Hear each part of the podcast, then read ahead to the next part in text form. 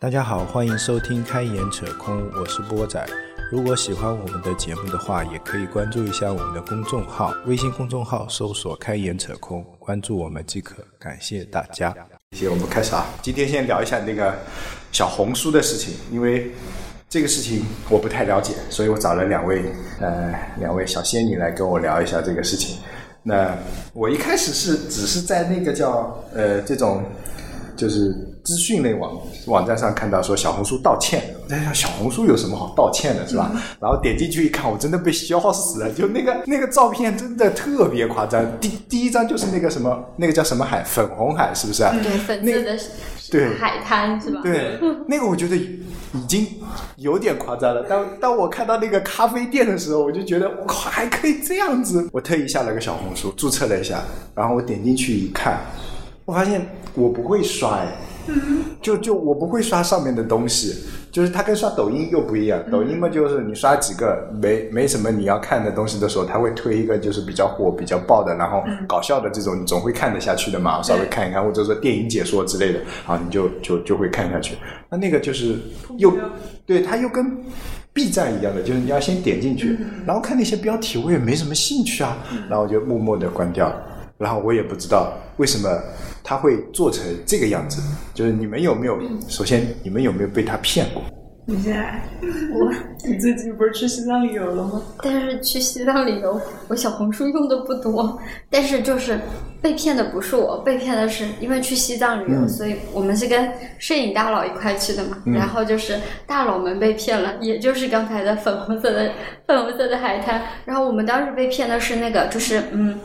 西藏那边不是各种错嘛，然后什么错什么错，一错再错的那种。然后的话就是那个小红书上面就是能够看到，就是说就是像那个就是翡翠一样翠绿的那个翠绿的错，翠绿的湖嘛。嗯。然后但是到了之后，它就是个蓝的，或者它就是蓝灰色的。是不是你们没拍没拍出来？不，我们还带了那个，我们还带了就是无人机，然后还去俯拍了，然后还带了大炮，然后去拍，就是没有拍出来。那因为没有后期。哎，对。那就是如果拍了以后，就是我们所所谓的后期啊，就是你不要太严重，应该也会有那种效果，总比我们这种随便拍拍的要会好吧？它是严重到那个程度了吗？就是它严重到就是没有调色就没有翠绿，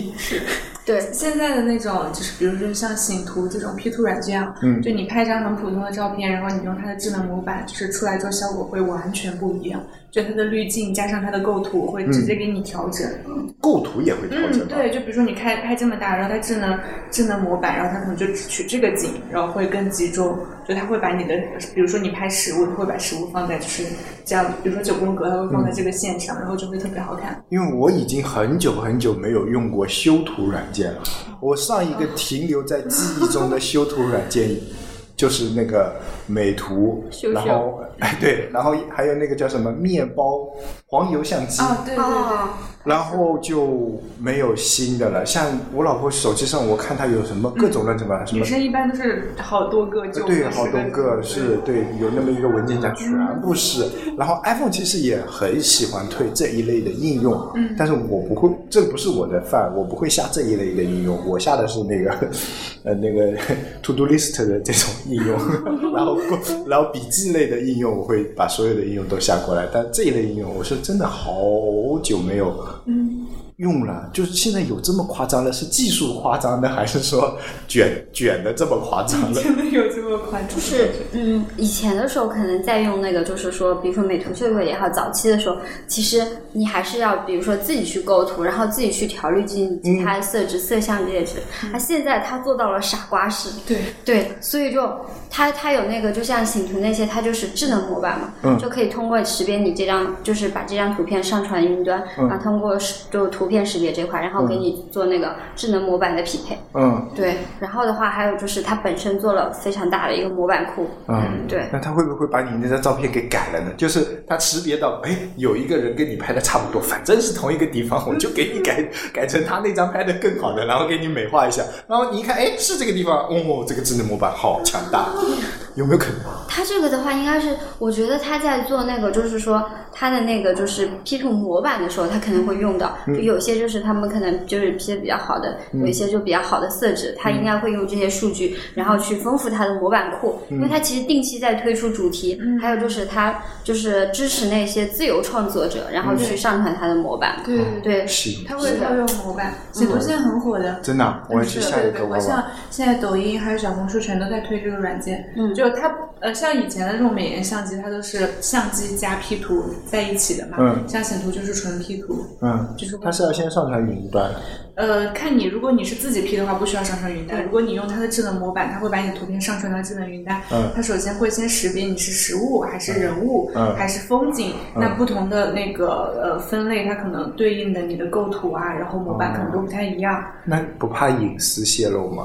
会提示你，但是我觉得可能还是会，比如说我第一次用的时候，嗯就搞一张自己自拍，用它智能模板，它会提示你啊，我们的图片会上传到云端，但是不会嗯泄露你的隐私，但是我自己心里还是会有点芥蒂。嗯，对，对对对，但是像用拍那种呃实物的风景的就没有关系，风景也有关系啊。你去过哪里？地理信息。这个还好，就如果就是人像的话，就是这个的话，就是就看那个用户的需求，就和他就是对对于这一块数据的敏感度嘛。因为像那一块的一个风景的话，其实可能我们这边做这块基础的可能会知道说，哎，来这张图片它其实背后就照片背后其实有很多的信息，对啊它会泄露很多信息。但其实大部分的用户他其实都不知道的。对，但是给他带来的价值就是，他能有一张美美的图，对啊然后能够在朋友圈或者其他地方，然后就发出去。对，像那种完全不会 P 图的，他应该就是直接一键帮你智能处理掉。像我这样。对，然后像有一些他会进行分类，比如说你自己知道你是个自拍，那你就选择它自拍里面的模板，它会给你好多个。这他妈我会分的呀，自拍跟不是自，拍。但是但是你版它会有好多个那种就是嗯网红的模板嘛，你去套套出来就都还挺好看的。嗯，因为我只会用滤镜，然后就算是 P，我就是说，呃，先就裁剪嘛，它不是有几个比例的嘛，我就嗯选这个啊六比九啊四比三，嗯差不多哎就这个意思了。然后那个滤镜点一点什么日本什么啊什么啥啊，哎差不多差不多就就就就这个，我现在都不用别的 P 图软件，我就用 iPhone 自己的，有时候添啊添个滤镜。然后有时候它自动帮我一键啊、调一调啊，就就就就就这样。我我我我对照片的需求就这样。然后我觉得我自己构图能力很差嘛，我是把照片的那个九宫格是那几根线是、啊线调出来然后网上会有教程给你的。对了，这个角，然后怎么怎么拍，然后拍那个呃什么宽幅要怎么怎么拍，拍什么纵深 然后我我有些我还记得住，有些呃有时候就懒得拍嘛。嗯嗯。就男生拍照啊，我代表一部分男生拍照，就是怎么说呢？他可能想拍，也想拍好，但是他不想就是在那边拍一张照片很久。就像我们这样啊，哦，差不多，嗯，对焦，嗯，清楚了，啪就拍好，拍好就走了。不为什么啊？女生讲哦，这个角度，哦，这个角度，哎，那个角度，然后跟那些妈妈们出去嘛，跟小孩子拍照，我就那边啊耶，啪拍好走了。他说你拍好了，我说对，然后他们说哎呀，你要在那边，在这个位置啊，手要这样，脚要这样，对，脸要在笑，嗯，怎么那么忙？就有一个最搞笑的就是男生就是呃逛风景走过去，手机咔嚓，然后下一个咔嚓，哎，是是是是是，对，就就这个特别明显，就是我最近不是去苏州了嘛，嗯正好那个我我朋友他就是苏州那个朋友，他就是是玩摄影的嘛，就从他那边拿了一个拍立得过来拍照，然后像像就是我拍拍立得一张拍立得最多就是半分钟的时间，然后就拍好了，嗯。然后就是，当然出片出来有点惨不忍睹，然后就是，然后就是大佬的那个，就是大佬给我亲自示范了一下，因为大佬觉得比较心疼相纸，然后亲自给我示范了一下，然后就给我闺蜜拍了个照，然后整整就花了半个小时。就是前十分钟，嗯。先构图选景，找那个就是说在那个公园里面找选景选址嘛，然后再还有十分钟？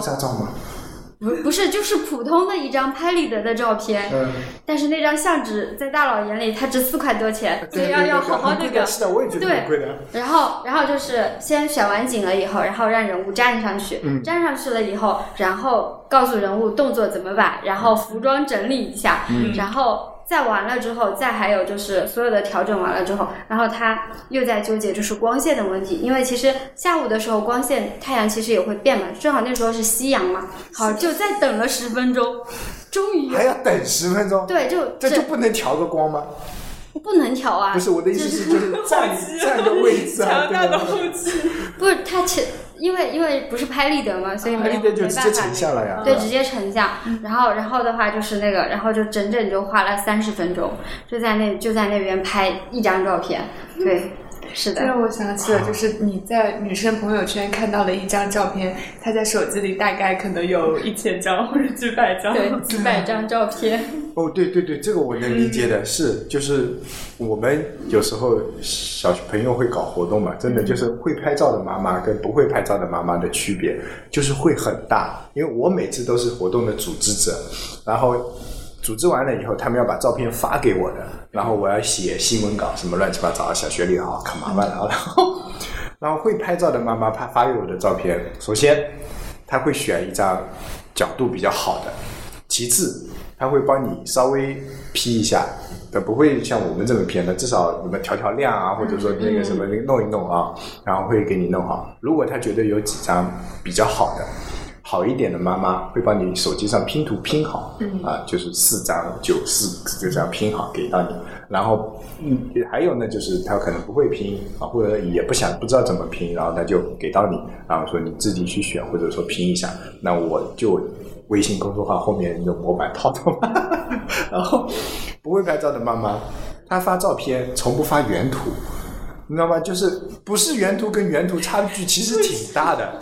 对不对？然后呢，有时候焦距也不是对在不知道对在哪个人身上，甚至还会有糊的这种情况，就是有一种，就小朋友不是说他静，因为搞活动嘛，不是静态的嘛，他经经常会有这动动态的，或者搞来搞去，他糊的发给你，反正就我拍到了啊，你自己看个办吧，然后拍的蛮好。对，然后就所以要跟那种会拍照的妈妈去搞活动，还是比较嗯比较省力的，不然的话，就有时候妈妈们没空，爷爷奶奶来，那就更惨不忍睹。那有那个人能出现在框里，已经算不错了。哎，那你们平常用小红书的频率高吗？我今年好像蛮高的，之前不高，因为以前我使用它，大概就是比如说我被种草了一个护肤品，我要买什么东西，然后或者说呃换季了要搞穿搭了，然后我可能会上去搜，就是我的目的会比较明确，我直接上去是搜产品的。然后后来可能我就是搜的比较多了，他大概知道我对哪几块比较感兴趣，然后有几次我就是打开的时候发现，哎，推的东西我还挺喜欢的，比如说他会推些穿搭，推些吃的给我，然后推些我当地在杭州呃这个周末哪个地方开了一些活动或者什么展啊，什么都推给我，然后都会去看，所以感觉现在至少两天会看一次，频率蛮高的。那挺高嘞。对对我 B 站每天都看。我也每天都看。哎，下次我们聊这个。可以那你你呢？我的话，我小红书就是按需吧，就是因为我一般是在小红书上，就是我如果说要去做发型或者要去染发、烫发的时候，我就会在小红书上找发型。嗯，然后的话，还有就是那个我那个有些时候不是周末的时候会画画嘛，然后有些时候就是会在上面找一些那个就是他们的一些那个画稿，然后临摹，就一般是我的场景就这些。嗯，哦小红书还有这种场景的？嗯，对它它的定位感觉就是这样，它之前的定位就是种草嘛，哎，对，对我知道的。然后现在它的 slogan 换成了就是标记你的生活，嗯就对就那个广告很傻逼对对对对。什么幽默生活，就是这广告跟 在讲什么？对啊，因为就是，就其实应该是今年，今年开始其实很发力，就是小红书上多了很多那种，就是说出去露营啊，然后就是说旅游啊那些之类的，就是说分享对，啊，就是就是，然后这这一部分入驻了之后，因为小红书之前的女性群体其实占比非常高，嗯。然后这部分用户住就是入驻了之后，然后我就发现，就我身边那些玩摄影的，然后玩露营、出去玩那种，就是说就是户外的一些人，就他们就很多就是小红书的频率就登录频率、使用频率就非常高，嗯，对，因为我对小红书有印象很早，大概是在一四还不一五年，具体年份不可考究。然后但是就是很早，但是那个时候我对他的印象是海淘，就是种草这个词我是从那边学回来的，啊。因为我不知道以前我就问种草他妈是个什么东西，是吧？然后就就然后对，还有拔草，对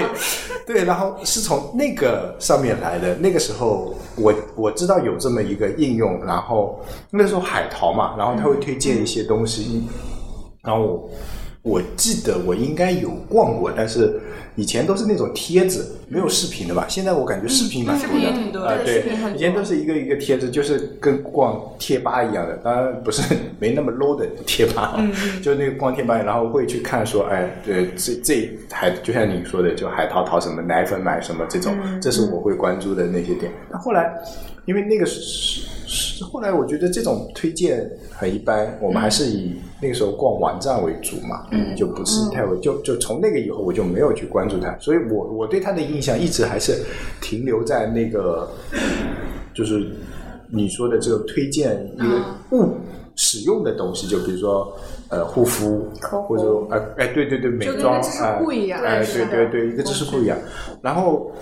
这段时间我跟另外一个同事一起出差嘛，然后他到一个地方，他会说：“哎，我们要去这个地方玩一下。”然后说小红书上推荐的，然后是要在站在这个地方拍照拍照，你能把这个东西全部拍进去，或者说景色最好。是的，小红书有很多网红机位，呃就是我们当时当时去了西藏的时候，本地的时候，然后就是像那个就是嗯，就是布达拉宫那边的时候，就是呃旁边那些网红机位不是小红书上有嘛，然后他们就直接会标注出来说这是小红书的网红机位然后你可以在这里拍。对你拍出来就是大片，，然后又有又有那些那个就是之前大佬拍出来那种大片，然后做好 很强大后期那种片子，嗯，对，然后很多攻略，对攻略型的非常多，对，因为但是旅游攻略我不太会去小红书上看，就我的个人讲，我们那就是呃以前吧啊，比如说去国外嘛，看看什么穷游啊、猫头鹰，对吧？然后国内的话嘛，携程马蜂窝啊、游侠客我都看的很少。最早以前还有一个叫面包旅行的，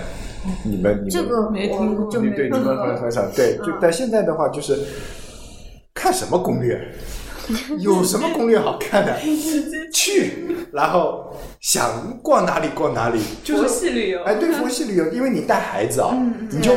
你就很难规划你的行程。你到了那边以后，他说我走不动了，我怎么样了？然后你就很难规划你的行程。一般就是说，好像我们去西安，我这次去西安真的 二十三个人，这么六户人家，六户人家一起去的。本来我行程排好是，比如说早上去那个哪里，下午去哪里。比如说早上是去那个呃秦始皇陵，然后下午就去陕博啊，然后去去完秦始皇陵，哇太累了，一群人说下午我们不去了，你们自己去吧。然后我们一家人自己去，就然后陕博他们还是去的，然后他们陕博逛了一圈就出来了，就那个我们叫了一个讲解员嘛，给我们讲完，他们就走了，说想回去了。离关门还有三个小时啊，为什么要回去呢？不再逛逛了吗？我我纪念品都还没看呢，我还还有那个什么馆，我还没仔细仔细看呢。那个老师因为人多嘛，那个老师也不是每个都讲嘛，然后他就讲他感兴趣的那个东西，比如说他讲一个什么什么金饭碗，什么讲一个什么讲一个，就讲讲完他就他就就领你过就过了嘛，大概一个一个多小时，因为他也挺累的，是吧？嗯。那剩下你其实你可以逛三四个小时，我觉得。很很容易逛，就门口就一楼门口什么说放在那个什么那个武则天妈妈门口那个狮子，我觉得哇哇近距离看怎么这么大一个啊！我靠，就然后我感觉嗯是挺好看的，我我在看他们已经走了。我哎呀，这群怎么不假装一下自己是文化人啊？是吧？我还假装一下自己是文化人，然后看看兵马俑，我觉得嗯，也还挺有意思的啊。然后他们就噔噔噔噔噔噔噔噔就走了。然后有些，当然小孩子有时候也没兴趣嘛，尤其是看兵马俑，像我们几个小孩小朋友可能也太小了一点，也没什么兴趣，然后就走得很快。那像我们吧，像我还带了个望远镜啊，哎，这个好像长得不太一样。就是假装自己很有文化，来一趟不容易。所以我不太做攻略，因为有时候是别人不配合你的行程，有时候是。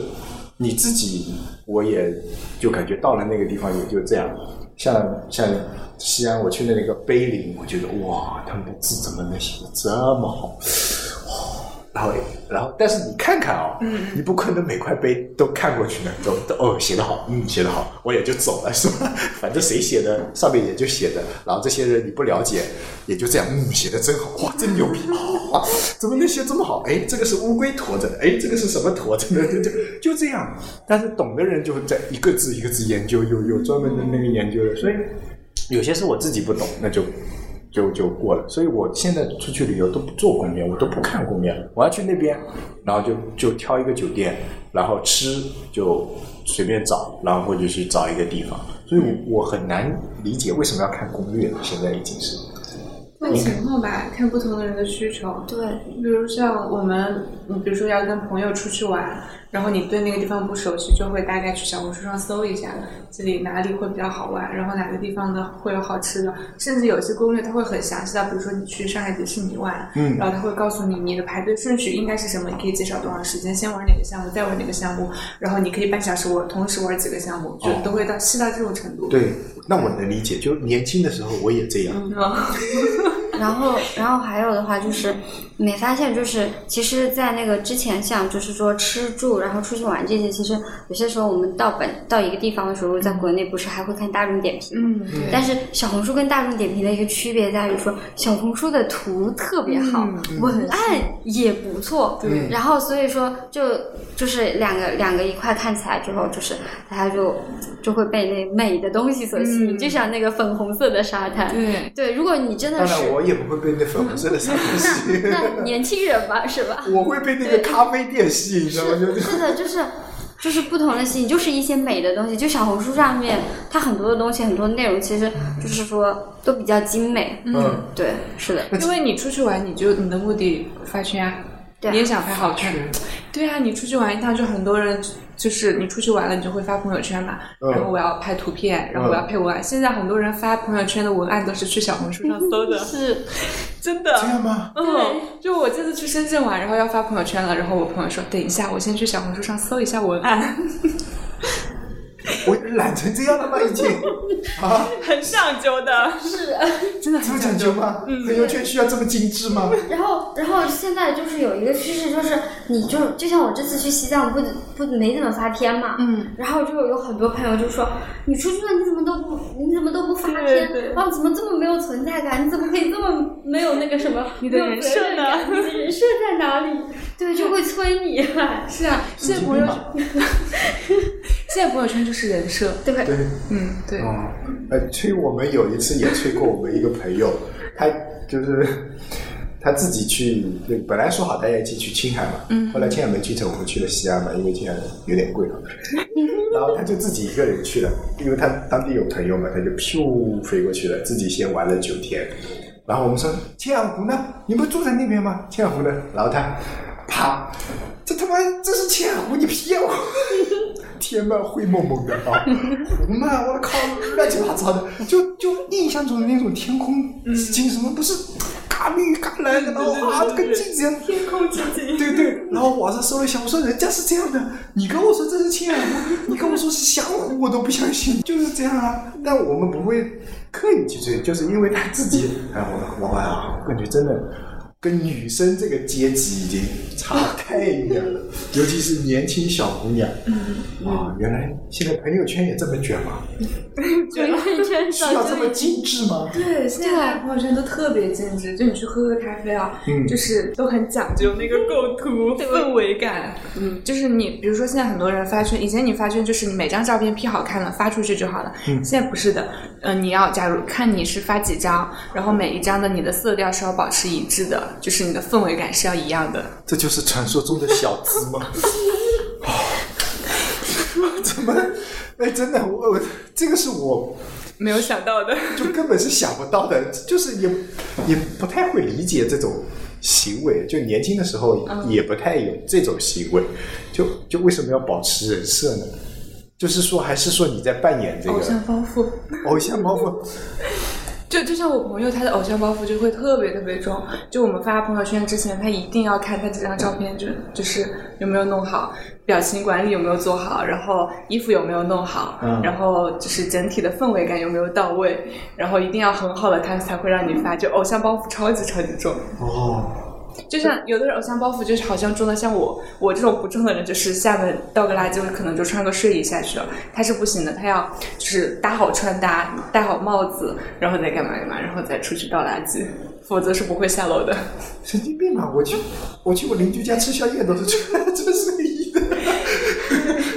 对吧？分人的，分人的。分人的、哦，对那这种人多吗？我感觉现在听你们这说这么说，感觉自己好落伍啊！怎么回事？我怎么感觉我这个也应该装一下呀？对不对？下次教教我，我也装一下，那是不是？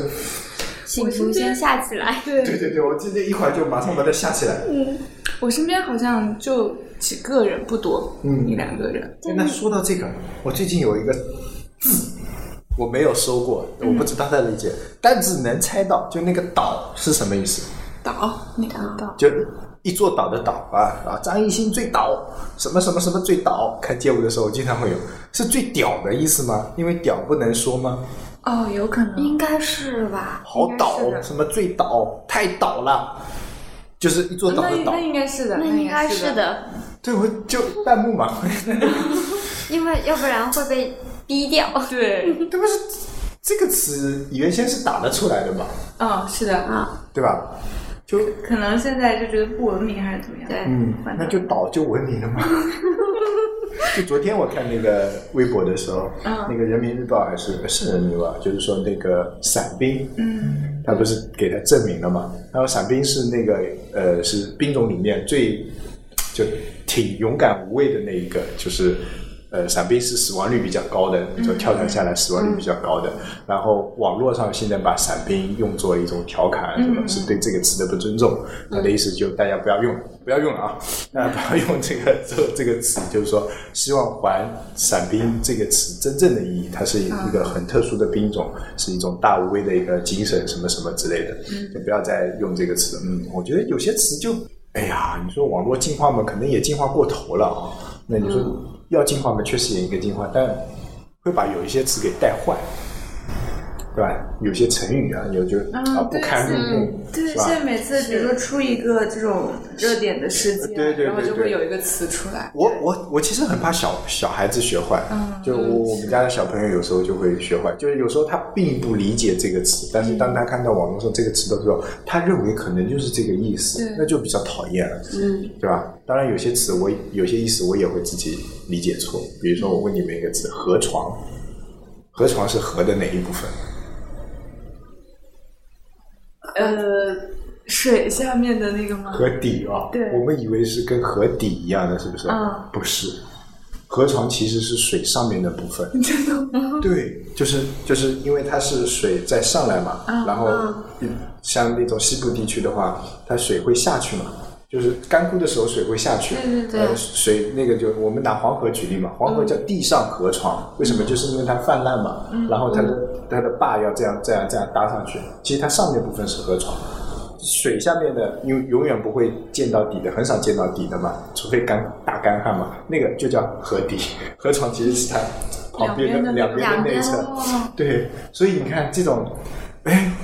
那天我儿子问我，我一开始以为是河河底嘛，后来我想想不行，我不能误导他。我搜了一下，搜了一下词典，是是这么一部分，然后就觉得，哎呀，原来有些词是我们固有印象，但其实它不不一定是这个。是那最后啊，第一个话题最后就是小红书，那你觉得为什么会造成这副样子就是我营销过度，嗯，对吧？因为在我理解中，不 P 图好像不太可能，是吧？那大家都会 P 嘛，那 P 图无罪嘛，啊，我觉得 P 图无罪，但是他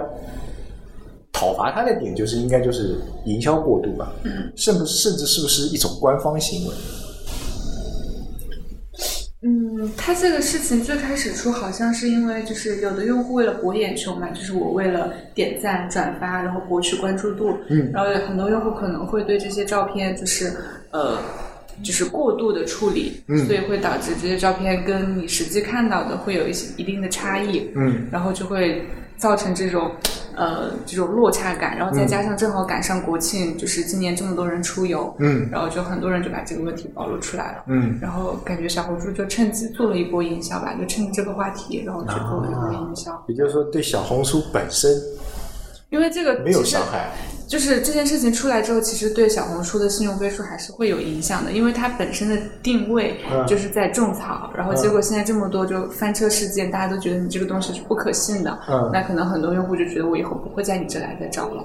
啊，就我感觉应该不是他们恶意做的这种，就是前期恶意肯定是不嗯不是恶意的，对，嗯，他应该是就是就像你说的，他是比如说就负面反馈太多了嘛，那官方出来道歉，顺便博个好感，做波营销，是吧嗯？那像我这样不知道对对对，现在好多人都知道了小红书了，就对然后如果他整治有力的话，嗯。那应该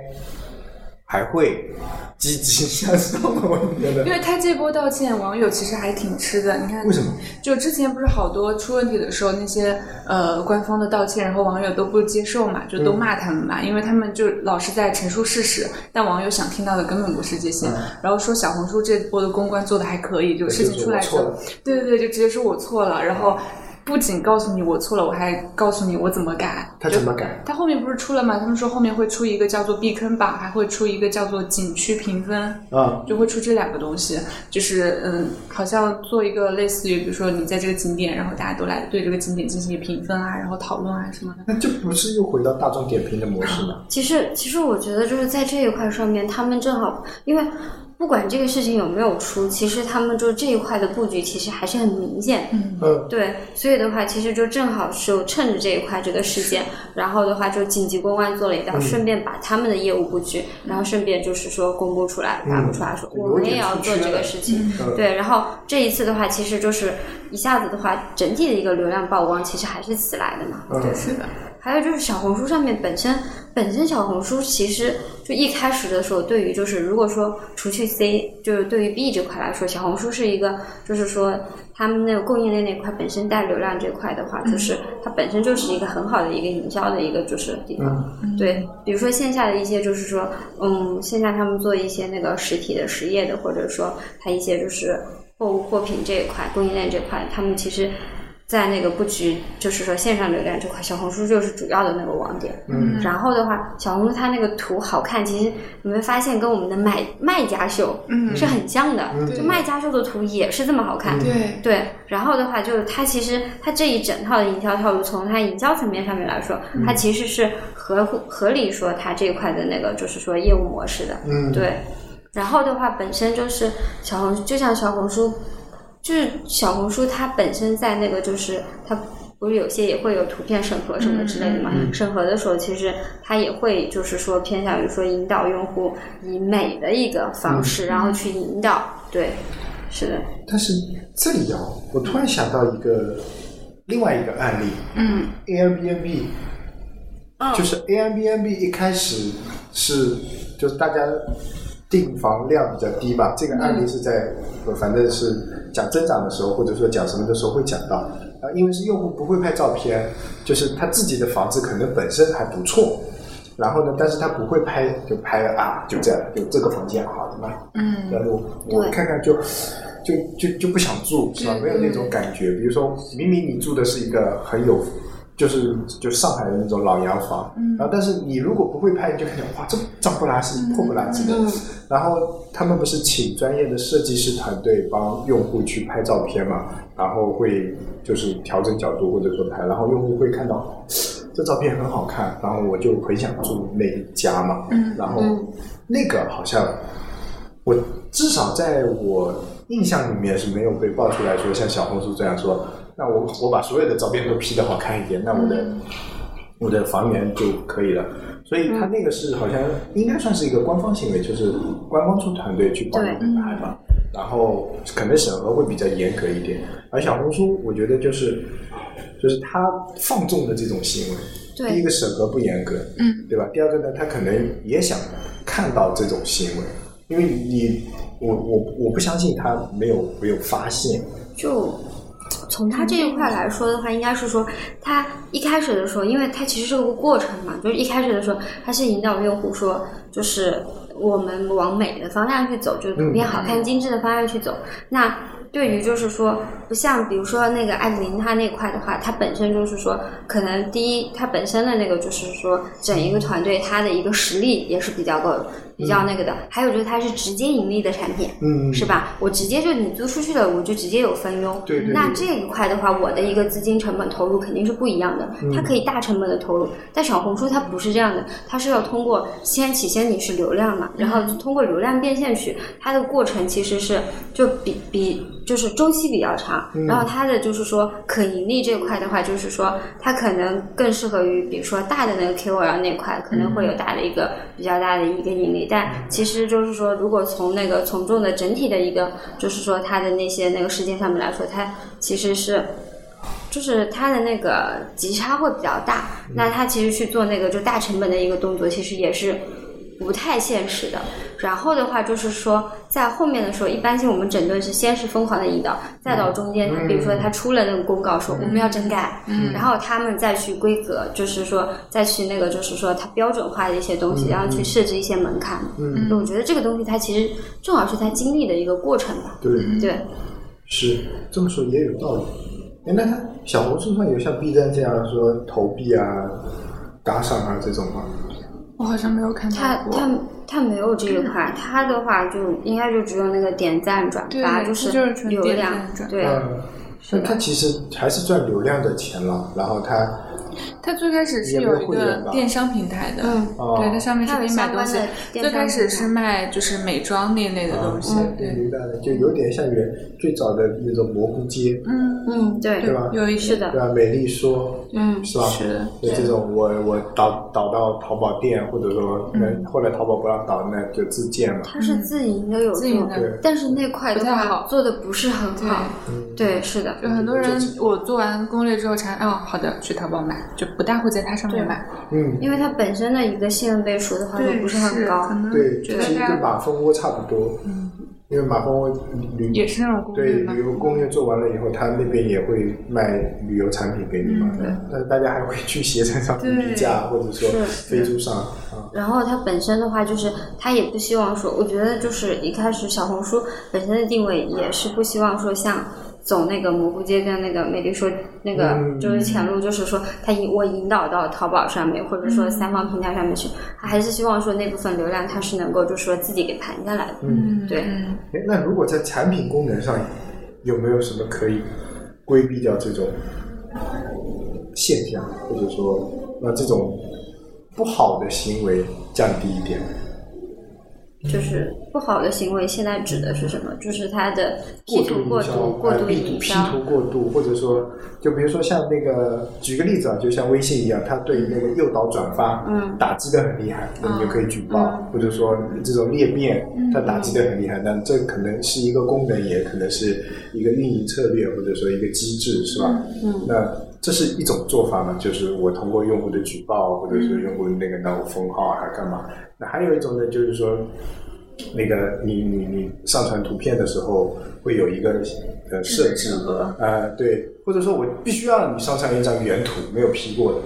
然后你再上传一张，那我通过机器的比对说他妈相似度只有百分之五，我就不让你上传了。这个大概率不会，因为它本来平台就是这种 UGC 的，然后如果你要加大用户分享的这种门槛的话，可能就对这个会比较麻烦。因为它跟微信其实还是不同的。对。你看，就是说在流量变现的时候，就是如果说用，就比如说那个，呃，就是它的那个卖家端，就是商家端那块，嗯。它如果说它是没有自建的一个就是平台的话，嗯。它基本上它的流量转化的，就是说最终变现的一步，其实它会沉淀在微信里面，就微信里面它会发生就是说变现的这个行为。嗯。但其实小红书上上面它其实不会是那个，它只在于说流量的一个就是说它一个流量的那个就是增长嘛，然后吸收这一块的，对，还有就是说它本身流量的一个沉淀在那里，但最、最终它变现场景不在那里，所以我觉得这个门槛应该是不会。就是过分的去加大，嗯最多它就是它就是会出现一些对冲的产品，嗯那你乍看觉得说，哎，它它好像是做了，就是说给你避雷避坑的，比如说它是那个避坑吧那些之类的，嗯但其实那只是它新业务的一个布局。对，它可能只是一部分。嗯，对，点赞吧是吧？对，如果就纯产品功能上来说，那它可能就会，比如说做的什么榜单之类的啊，对对那就会比较简单一些。就像你刚才说的那个评价，大家可以再去评价。然后运营策略或者说别的上，那就加个举报呗，最简单。只要举报你，那你你一次骗了我，那你就没有这个账号就永久性消失了嘛。那这种做法可能是会比较简单一点。然后还有看他真的愿不愿意去做这件事情。对他来说无所谓啊，就是反正你人嘛，被骗过一次，一会儿就忘了。而且这我又没骗你，就是你本身也要去那边的。那这种情况下呢，我感觉人的反弹不会太高，就本身我就要去那里，然后他说哦，比如说我本身要去重庆洪崖洞，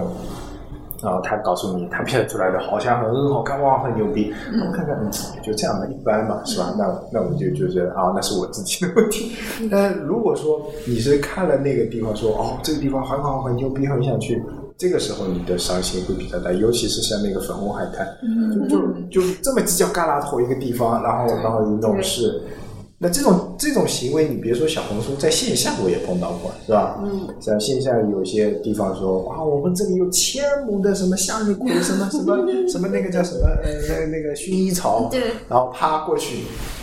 千分之一亩吧，可能就，然后旁边的还在种，然后，